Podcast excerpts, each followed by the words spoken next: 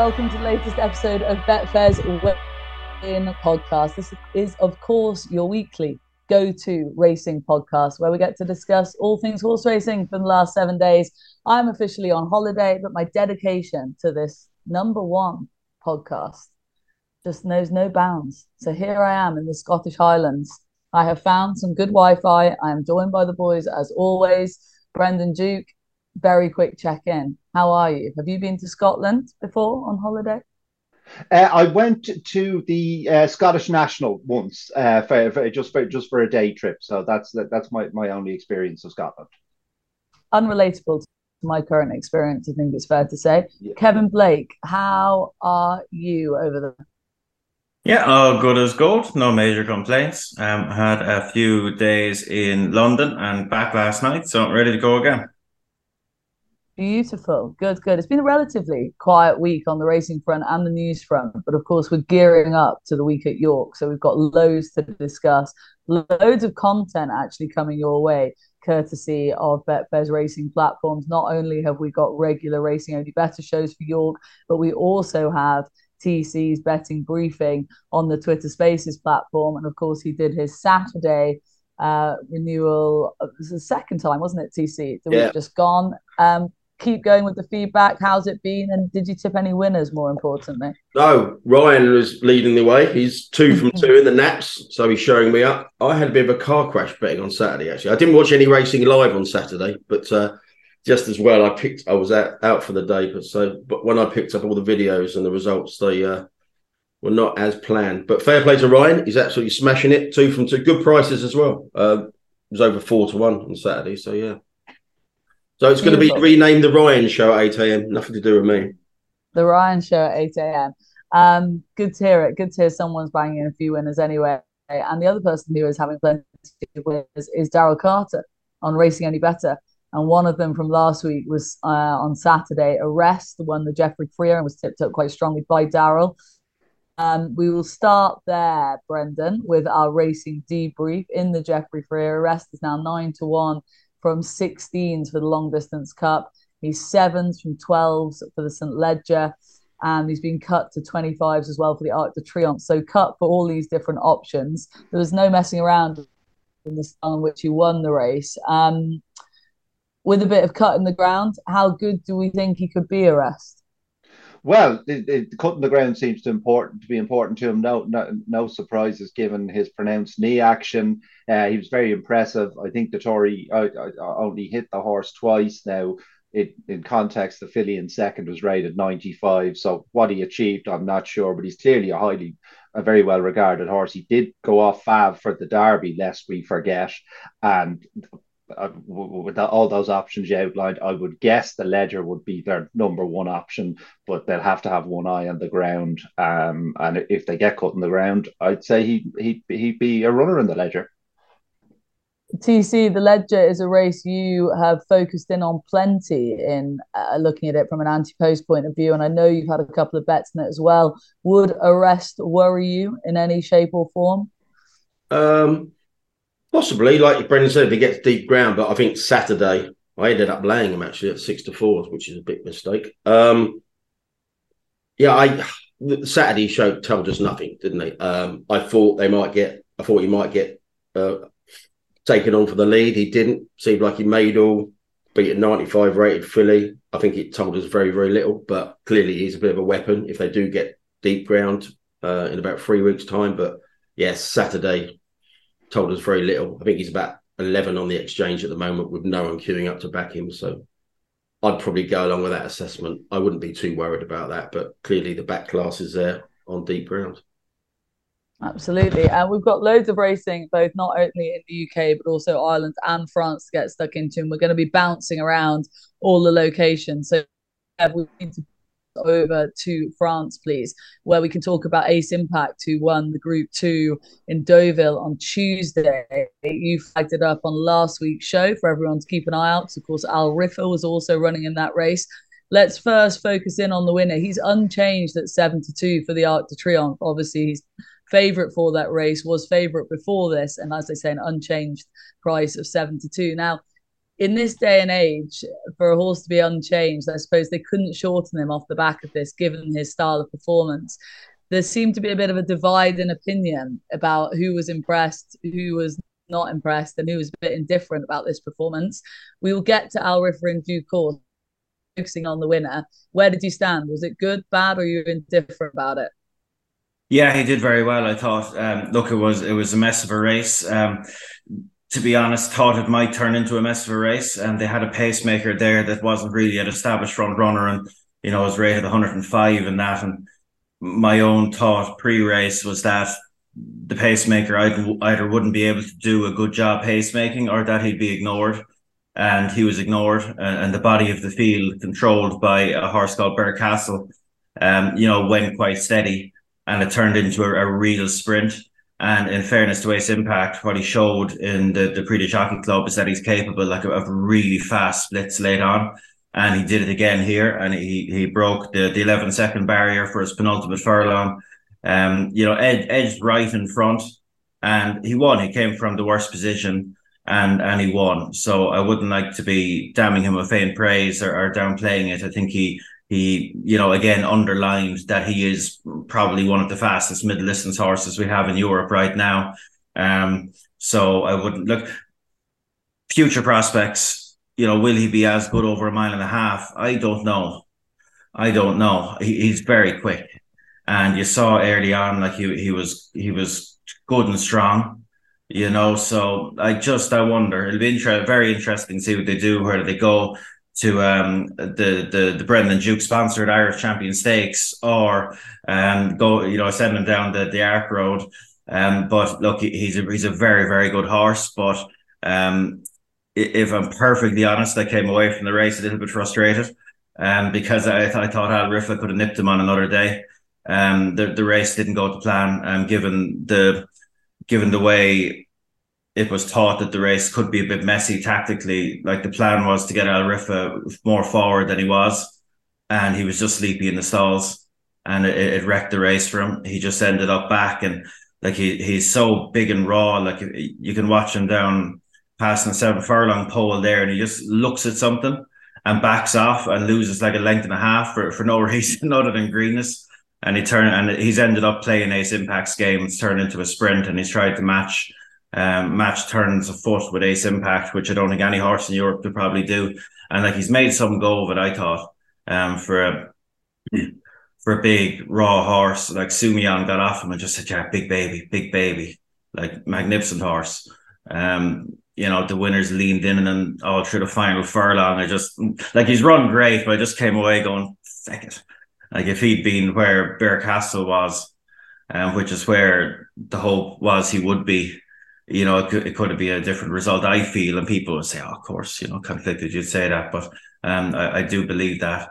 Um, and I, I, wouldn't be at all afraid to, to see him take on the winner again um, a little bit further down the line, which might well happen. So um, he got he got a little bit lost in the in the like you say the split opinion over Ace Impact's performance, but I thought the second like just ran ran massive from a position that didn't play to his strengths at all. But can I just ask, so if they were to reoppose, would it ideally be over the same trip? And if so, is he not always going to be out sprinted by Ace Impact? Like the way he went past him, like he stood, like Al Riffa stood still, and then Al Riffa just sort of like battled on once he closing stages, to my eye anyway. So are you thinking Al Riffa could get the best of him over further or similar or the same trip? Um, either or end to end gallop over 10. I think Al Riffa will definitely stay 12, which I, I did never thought he would, but like he's very like he, he's very he's overly relaxed probably. Like he was quite behind the bridle again in his two starts over 10 furlongs. Like he's been quite behind the bridle. Um so and he's bred to stay a man and a half so I think he will get it. Um but like just just how raw he was like I was quite taken aback by like turning into the straight like a big babyish leg change. And like Al Ace Impact's only kind of got you know, he's out quickened them by maybe two lengths. And Al has ultimately gone down by three parts, you know, having been leaned on in the final furlong and had to come through, you know, it got really tight there late on.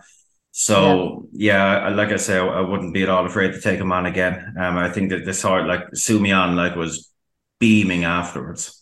He's like, okay. this is a this is a proper horse. He's just a big baby. He just has to learn. He's learning on the job. Um, and today and that day was really a really tough ask for him to um yeah. to, to to to take on Ace Impact in a real sprint for home. So yeah, looking forward to seeing it again. All right. Um, Brendan, let's focus back on the winner though, or well, whichever angle you want to tackle the race in, but surely you just want to come at it from the let's match in an Irish Champion Stakes. Yeah, well, I, I, I mean, Rouget didn't rule it out afterwards. It sounds like it, it's a 50-50 shot. We know uh, his affinity with with, with with, the race with Almanzor and Sottsass. So Sottsass indeed he knows he can get beaten in it and still win an arc. And I suppose it depends – how I, I I feel like all roads lead to the arc. Uh, whatever about my Irish Champion Stakes obsession, Jean Claude will be thinking about, about the arc, and it's whether this was an ideal race. In fairness to Kevin, he, he flagged it up exactly what was going to happen beforehand. A typical French race turns into a burn up up the straight. He was in the worst position in, the whole field, and he was still able to take care of business. Uh, he's, he's, he's, a, he's a serious weapon. So that's ideal in terms of he's off a 10 week break, which he needed because he'd been busy earlier in the season.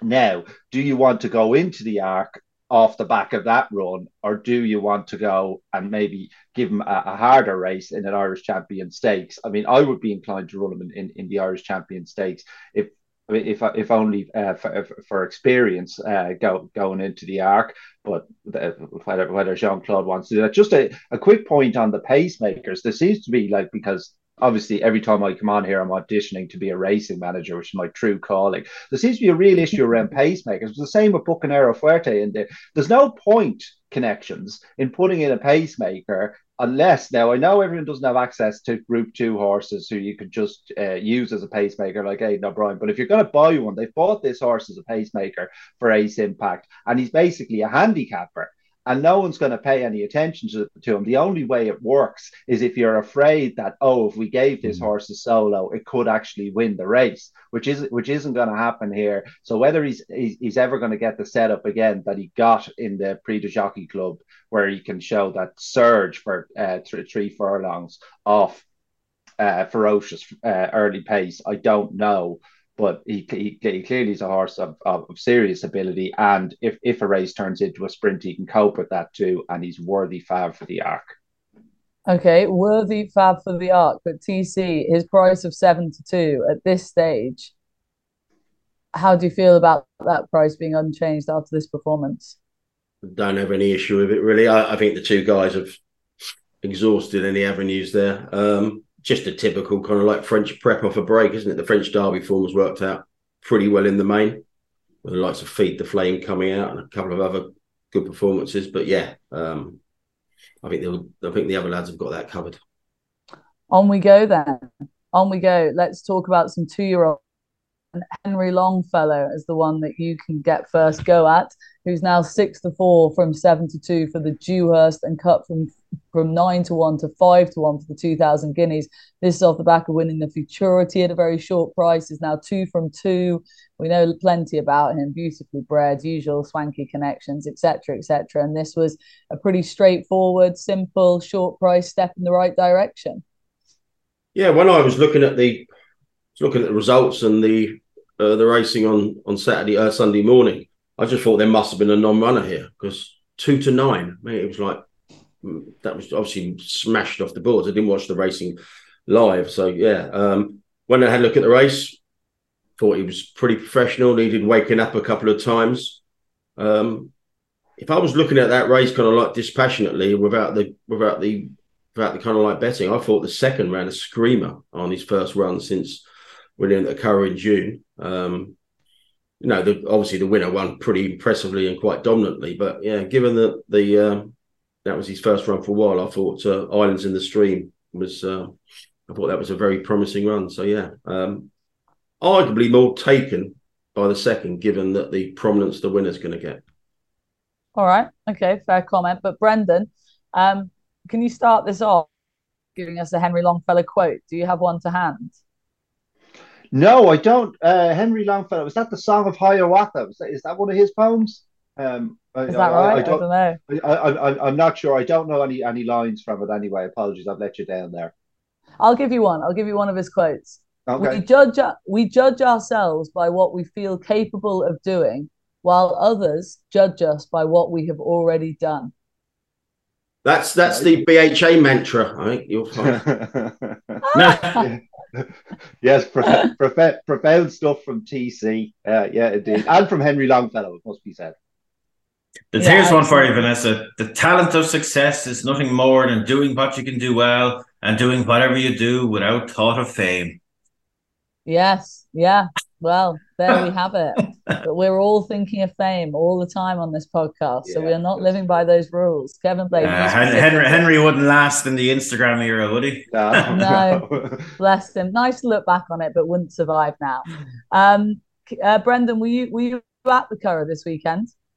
Yes, I was there on Saturday, and indeed, it could have been my last day on an Irish racecourse, Vanessa. Oh, absolute scene. So I brought the Panama. I mean, why? It's like Tornado Alley there. I don't know, but I decided to bring it almost uh, to spite to spite the car, and I made it to the last race, hanging around the parade ring. The last race, a five furlong sprint, when the Panama hat was blown off my head into the parade ring in in a field of five furlong sprinters. I might as well have launched a hand grenade in there if it weren't for the quick thinking of Mister Chris Hayes, who retrieved it and handed it back to me. Good egg that he is. Could have been absolute carnage, and I could have been persona non grata from Irish racecourses. Can you imagine such a thing?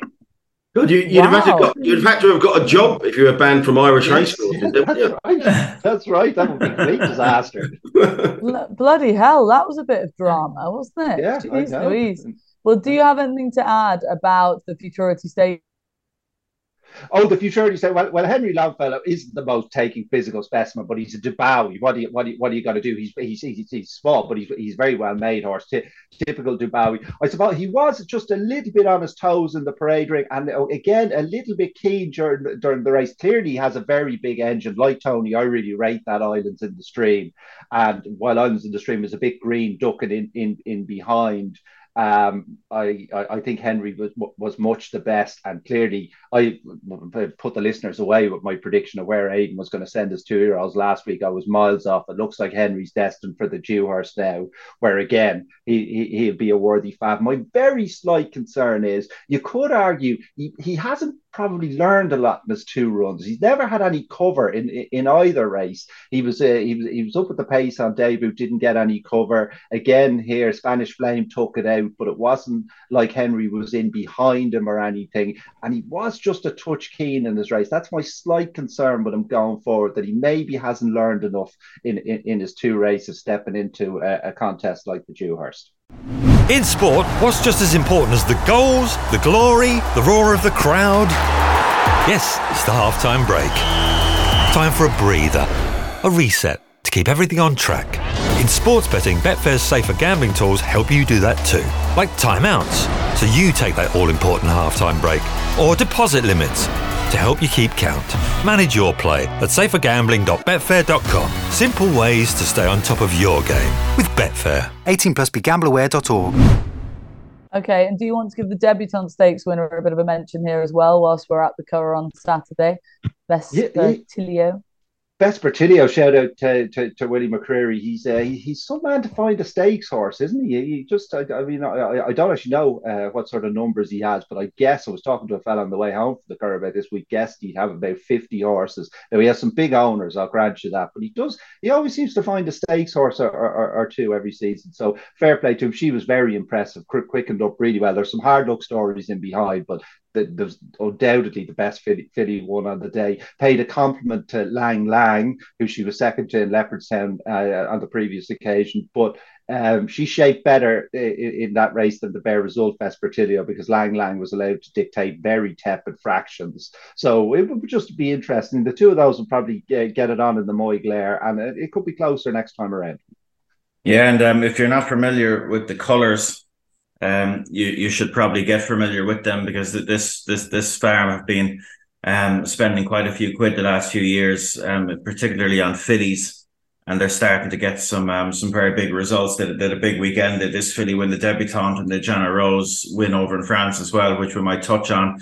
Um, as well as the winning debutante um, at the Curragh on Sunday, um, Atlantic Coast, and um, yeah, they just all have big, big, beautiful pedigrees now, and they're you'll be seeing quite a lot more of them, I suspect, in the years ahead.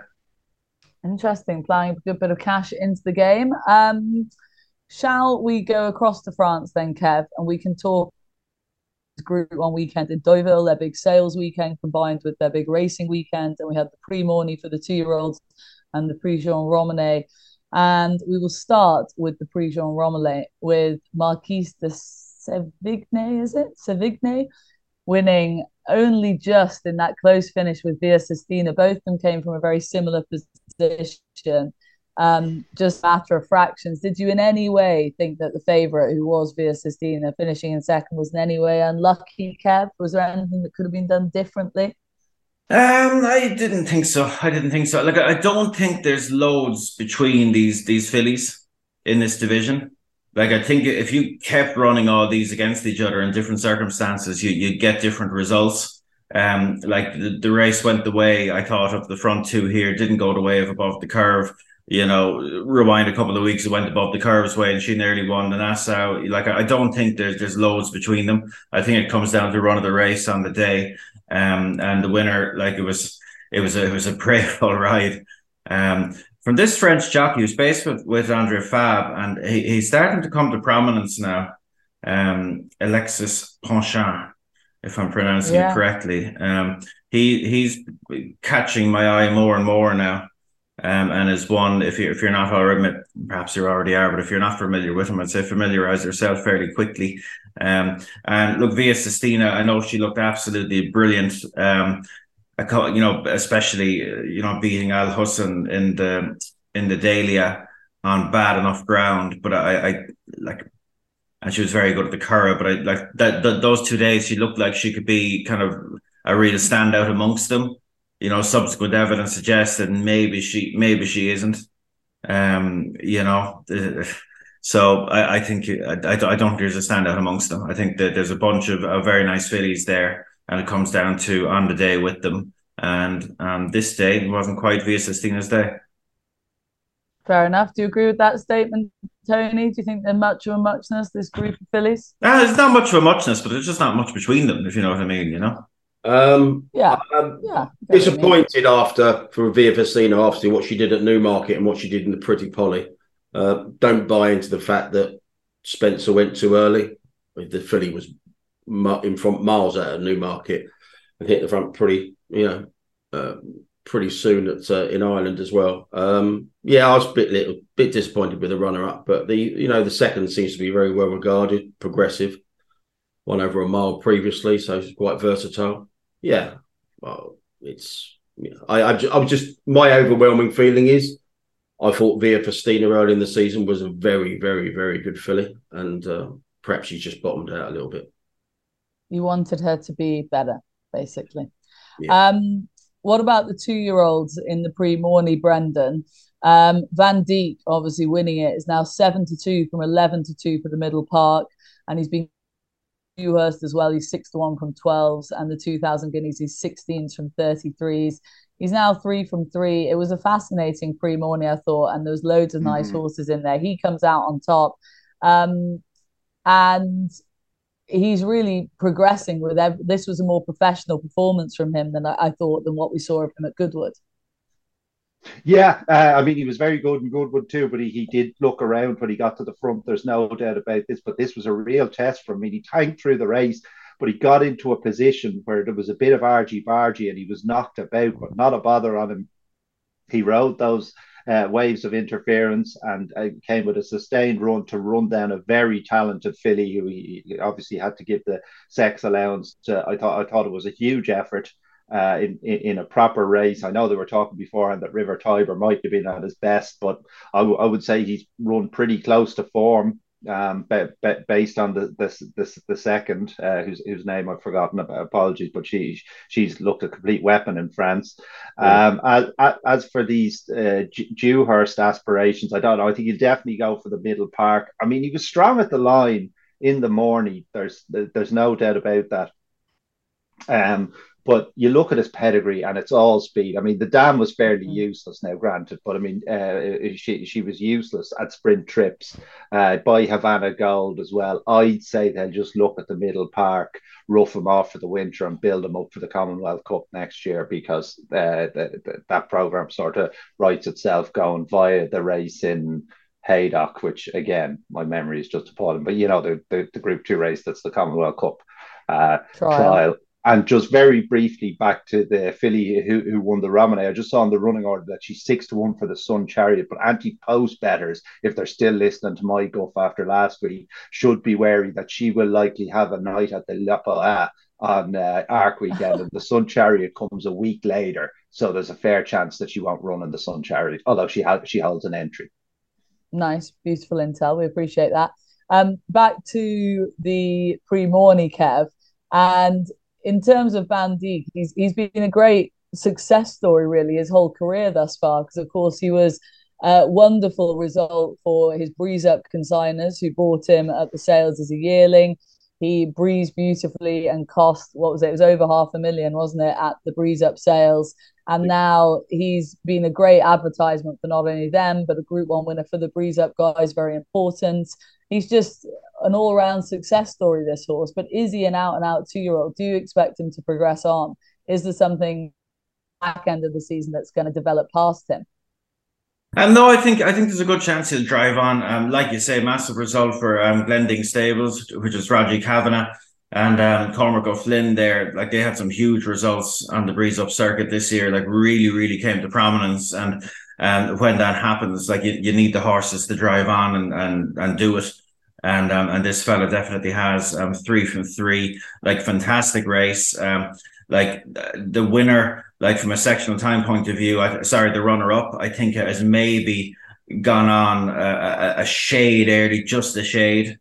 Um, and and the winners come and run her down. Like she's run massive as well. Um, I, I wouldn't be downplaying her. She got beat, but she lost nothing in defeat really. Um, and Vandeek, look, I, look, I think he will drive on. Um, I wouldn't. Uh, I I would have seen him at the yearling sales, etc. Um, like like he, I know he's by Havana Grey. Like he, he was really impressed with his two year olds, but he wouldn't have struck you as an out out two year old. Um, so I, I wouldn't be I wouldn't be surprised if he keeps driving on.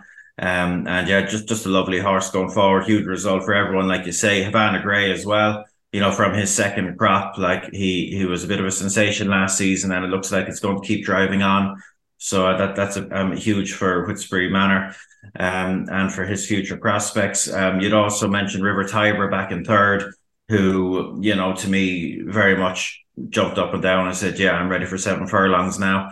Um, so where they go with him will be interesting because, as Brendan mentioned earlier, like the Ballydoyle team just have a whole heap of really nice two year olds, and they're going to have to move them around the the, the chessboard a little bit um, to avoid them clashing if they if they can. They might have to clash a few of them, um, but I wouldn't be too despondent about him. Um, he lost his unbeaten record, but again, just seven furlongs is going to be what he wants now. And um, yeah, look, it, it had the look of a real tip top Morny beforehand, and it um, for me anyway, it very much delivered.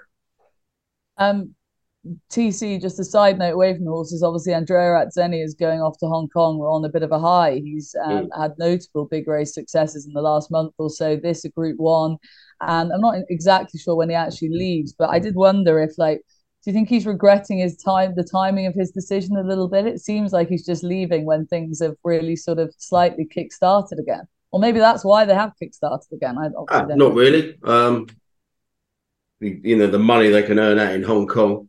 I think he'll. Uh, I think he'll take one for the team with Vandeek. Uh, I I think more should have been made about the ride on River Tiber. Um, I just think they just like I don't know what they were thinking there. Um, I know he had maybe the interrupted prep going into the race had more of a bearing on the performance than some people are making out. But I thought I thought it was a hugely encouraging run by the third in the circumstances, um, given that they've got maybe got you know bigger bullets to fire in the other races. But I think they'd have come away absolutely delighted with River Tiber. Okay, there we go. All right. Well, I think that about wraps up uh, the racing from the week. As I said, a relatively quiet week ahead of York. Uh, so Can I just week... mention Knight Sparkle? Uh, I know he's on the running order, and we've just been to yeah. We're, we're, on a bit, but um, I had a look at Knight Sparkle, and I was quite impressed by her at Newmarket. And obviously, she's I think she's quoted for the Cesarewitch, but I did spot she won on Saturday off a mark of 93 quite impressively. I, I went on the Irish site as well, HRR site, look at her current uh, national hunt rating because I, I, thought it must have been a mistake. She's she's probably going to be edging towards 100 on the flat. She's currently got a mark of 110 over hurdles, um, having won at Punchestown on a form that's not worked out that uh, badly on a, on a previous start over hurdles. So they'll have some fun with that over hurdles, that, that's for sure. Yeah, very shrewd man. Very shrewd man connected with that with her as well. He'd be able to take advantage of it. Shrewd man indeed. Okay, uh, let's um, let's move on to topics. Few little news stories just to pick up and discuss from the last seven days or so. We will kick off TC mm. with the Kempton, the reversal at Kempton a few days back. Um, the stewards, obviously, there was a stewards inquiry after a race at Kempton where Intergalacticat for James Fanshawe uh, finished first past the post, did drift across open champion in the closing stages of a one mile, three furlong handicap, obviously on the all weather. And it went into the stewards' room. Expect there was a stewards inquiry. That bit wasn't any bit of a surprise, but the fact that the placings were reversed hmm. came as a bit of a surprise to punters and connections of both horses, it would seem. Um, explain why there was quite such uproar with this reversal of the placings. We see it, we know it does happen. Yeah. Why did this cause quite well, such? I, I, didn't see it live, and someone told me that at one stage the betting was one to two to keep the race. So clearly the head on showed a lot more than the the side on view, which was basically nothing. Uh, but even having looked at the head on, I mean the horse won comfortably enough by three quarters of length. Uh, I could not believe the horse got chucked, and um, Hugh Taylor actually actually tipped the winner who got thrown. Uh, he said he watched the race, turned off immediately, didn't even think there'd be a stewards inquiry. And if we are chucking out horses for that kind of interference, um, one will have a lot of disqualifications, and and two, you know, the old inconsistency, you know, uh, is going to be chucked at the BHA stewards again. I mean, that's obviously they're going to appeal. Um, obviously, there are politics and sensibilities involved, but any anybody looking at the head on would say that's about 101 to, to get the race on appeal. Um, yeah, and it just goes to the incons- inconsistency of the stewards. I think they should have come out and actually explained themselves a bit more than they did in the stewards report because um, I know it's a lowly race at Kempton on a Wednesday night, but it was a well back favourite, probably because of um, you had a lot to do with that as well. But yeah, it's um, it's it, it, was just it, to me it was just an amazing decision. But you know um, that that's the way it is, and um, yeah, I, I thought it was incredibly surprising, and it's a kind of decision that I think the BHA should get on the front foot about.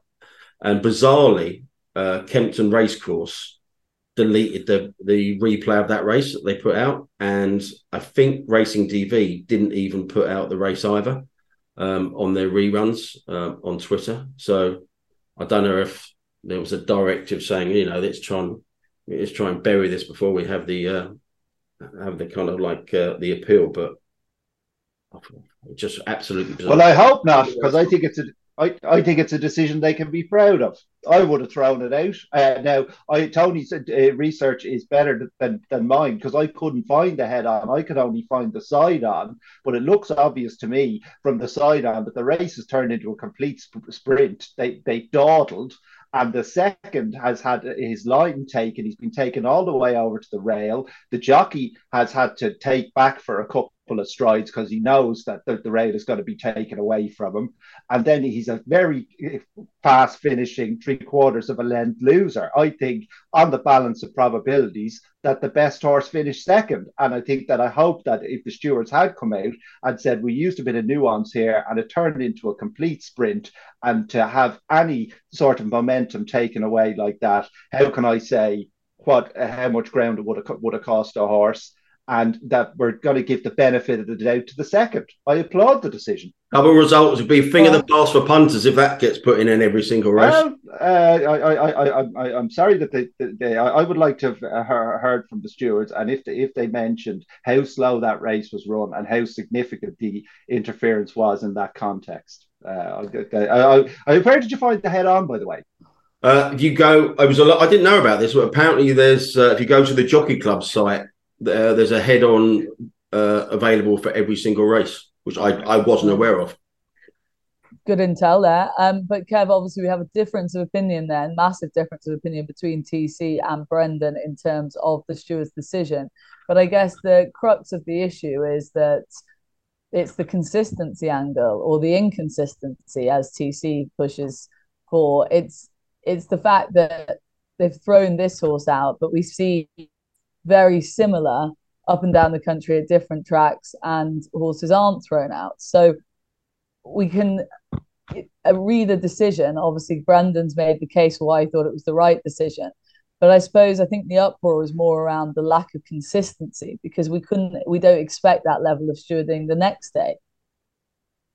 Um, yeah, sure. Look, it's the same old story, isn't it? Um, you can make the case either way, as the lads have there. Um, I failed to find the head on, so I, I didn't come into this with, with a strong view either way. Um, I wanted to see the head on, haven't seen the side on, but uh, I know where to find it now. Thank you, TC. Um, and look, consistency is the issue. It, it is, always is. Um, and when you have um, ever changing panels of stewards, you will, you will never achieve consistency. We say this again and again. Um, you can give yourself a good chance of achieving consistency with a much smaller centralized panel of professional stewards. They have taken steps towards a higher proportion of professionals in British stewards inquiries in recent years, but um, we still have the same old issues popping up. And I suppose the the never-ending question is: Is um, such a form of regulation appropriate when there are literally millions and millions of pounds at stake in even the lowliest of races um, through um, betting, obviously. And when you get up to the bigger stages, um, through breeding and value valuations, etc., is so is such a is such an inconsistent means of regulation appropriate? I would always say absolutely not. But um, I think we'll get there, and as I do think we will get there, there will be a day in the future where we will all herald the introduction of a panel of uh, centralized stewards. We will get there. I think um, like, Matt, like, like like Matt. Oh, I'd, I'd say it's inevitable. Uh, and there's a whole load of things over the years in racing that that I would have been happy to say. Look, this will come in um, eventually. You know, but you just meet so much resistance and progress is so slow in this great game that it just takes so long for um, well, what's money, seemingly. Money centralized stewarding. I think um, it's more about money uh, will, will, than anything Yeah, else. will it? Is it? Is it? Would it be super money, expensive? Would I it be super expensive? I don't know. Save money, sure. Um, but given, um, low, you see, you see the money that's spent around this game on different things. You see how big the stakes are. Um, you know, if if the if the will was there from the right people, this this could happen in in I, I dare say a matter of weeks. Um, if the will was there, I think the will is there in certain quarters, but we just know um, you know, debt by committee and all that. Um, it, it will happen. I, I I bet a very short price that it will happen in my lifetime, but hopefully I'm going to live for quite a while yet. But I, I think I think it will happen. Um, but you just have to trudge through such um, expansive fields of, of muck and, and squall to, to get it to get to get to the right decision sometimes in this game that I wouldn't be holding my breath at the same time. Well, listeners, Kevin's 52, and so let's say he lives till he's Use 82. me. He's got another 30 years. ah, you're very youthful looking, Kev. Everyone says that. Um, oh, yeah, whilst do, yeah. We're talking, whilst we're talking about the BHA, Tony, or we're sort of in and around that subject, uh, can we talk about the funding of these premier meetings that are coming our way? 160 premier meetings the fixtures list obviously changing and the structure's been put in place the strategy has been put in place to try and improve the structure and the funding of the sport. Um, obviously it's always all change is always going to upset somebody and in this situation it seems as though they're going to fund these premier fixtures by taking prize money from the lower levels to prop up the higher end we've talked about this on the podcast before tc but there's been more backlash, more smaller tracks coming out against these Premier meetings.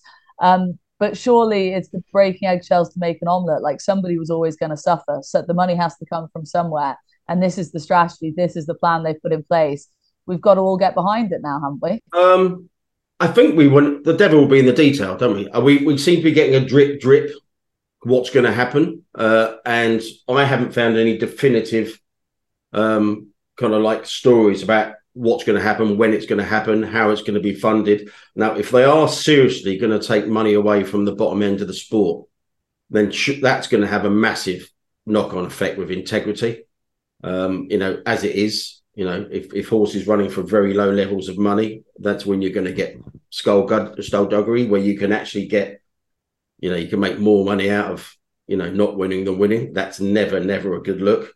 I don't think at the top end, I don't think the odd 25 and 50 grand is, is going to make that much of a difference uh, when you've got horses being sold for untold money to Australia, Hong Kong, etc. So I'll reserve judgment until I see exactly what's going to happen, who's going to be the winners and losers, how many runners are we going to get in these big premierization races. We've seen, you know, the racing league chuck really good money um, at um, at, at their things on Thursday night 25, 50 grand, 100 grand. And, you know, they're not filling. So are we going to get a situation where we're going to get a premierisation fixtures from two till four o'clock on a Saturday? And they're not going to be big, hefty fields because they haven't got the horses to actually kind of like fill, fulfill them. So, again, um, I don't know what the BHA are doing here. I'll, I'll it's what it's one of things. Um, I mean, there was, I, I don't, I'll ask you this. I mean, we didn't talk about this beforehand. Did either of any of you get an invite to the BHA? Um, they did have, have a question and answer session with Greg Swift and Julie Harrington last Wednesday. Did any of you get an invite to that? Yeah, I did. Right. I did not. Well, I didn't either. So I I wanted to because I've heard about this on Wednesday and I just thought, well, why are the BHA not inviting everybody? Because I'm I'm assuming it was a Zoom call and obviously Kev gets it, and obviously he's Irish based. I didn't, and so I asked the HWPA. I said, "Well, why didn't? Why wasn't I aware of this?" And apparently, an email went around for the BHA on the Friday before. Uh, the email, a, a, reminder went round to everybody on the Tuesday. Um, what's the point in having an open question and answer session with, with journalists when you only invite a selected uh, member of, you know, you, are you are dictating who can actually go and ask some questions. So um, I did ask the question the HWPA. Seems like they didn't know who exactly was invited and why. Um, but it's kind of it's a kind of it's a kind of subject premierisation where you'd have hoped people would have asked detailed questions, and uh, the opportunity would be good if all journalists uh, on that HWA uh, HWPA listing were actually given the opportunity. Kevin, did you did you tune into the meeting? I didn't know about. So, I didn't no, know. Kevin, Kevin, oh, Kevin. No, I was on a flight when it um, when it was taking place. Unfortunately. Right. Um, back to the topic of the funding of these premier meetings. I mean, as as TC said, I, I don't know if it's is it confirmed and definite that they're taking from the lower levels to fund better prize money at these premier fixtures. Is that is that being confirmed? No, I, no, I think no, I think they're sorting it out. I think it's it's it's to TBC. Um, they're going to try and right. find the money elsewhere, I think. Uh, and, and, look, you can you, you can pick and poke at this a bit, but I, look, I think the I think we'd all agree, I suspect, that that that the slots that they're focusing in on on Saturdays, you know, are often too congested. Um, the counter, I suppose, is that ITV Racing do a lot of decongesting for you in that they pick out whatever it is that you know the six to ten um, best races in that period and show them in, you know, what I would say can sometimes still feel a little bit congested, and they show it. They show it in that manner. Um, look, will this will this be a thing that saves British racing? I, I don't think so, but I'm not. I, I wouldn't be opposed to to the concept. Um, look, the financing is going to be key. Um, but look, the thing that like ultimately what they're trying to do is stem the exit of good horses out of the jurisdiction and I don't think this is going to stop that.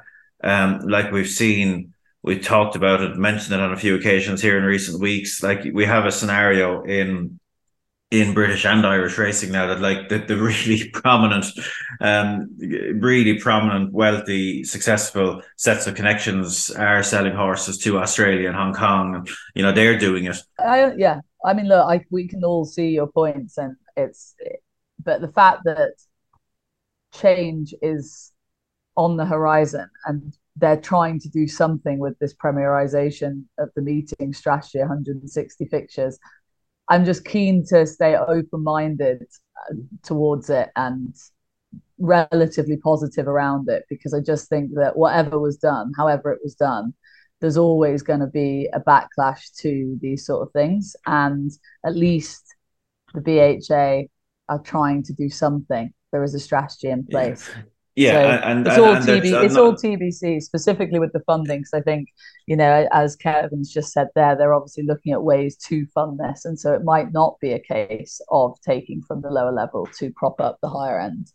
Yeah, no, no, I'd be with you totally, Vanessa, because you, you have to they, they deserve support because they're trying in the face yeah. of a really tough task, and they're in the face of a huge amount of like like politically like this would be nightmarish for the BHA because as we know the racetracks yeah. hold hold a huge amount of power in the UK and essentially tackling them head on and and and, and upsetting like a huge amount of them like it is is a real challenge for them and look it's a really interesting clash of of of power bases within the sport you know and if this change of structure that we had recently with the BHA to uh, with the aim of giving them more power and influence to actually make meaningful decisions. Like this is the real flashpoint for that to see if this is going to work or not.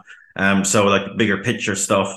Um, there, there's loads of it in this. So look, watching it with interest, they're pushing forward, and let's hope they sort out the financing of it in a in a sustainable way. And um, look, sure, on we go.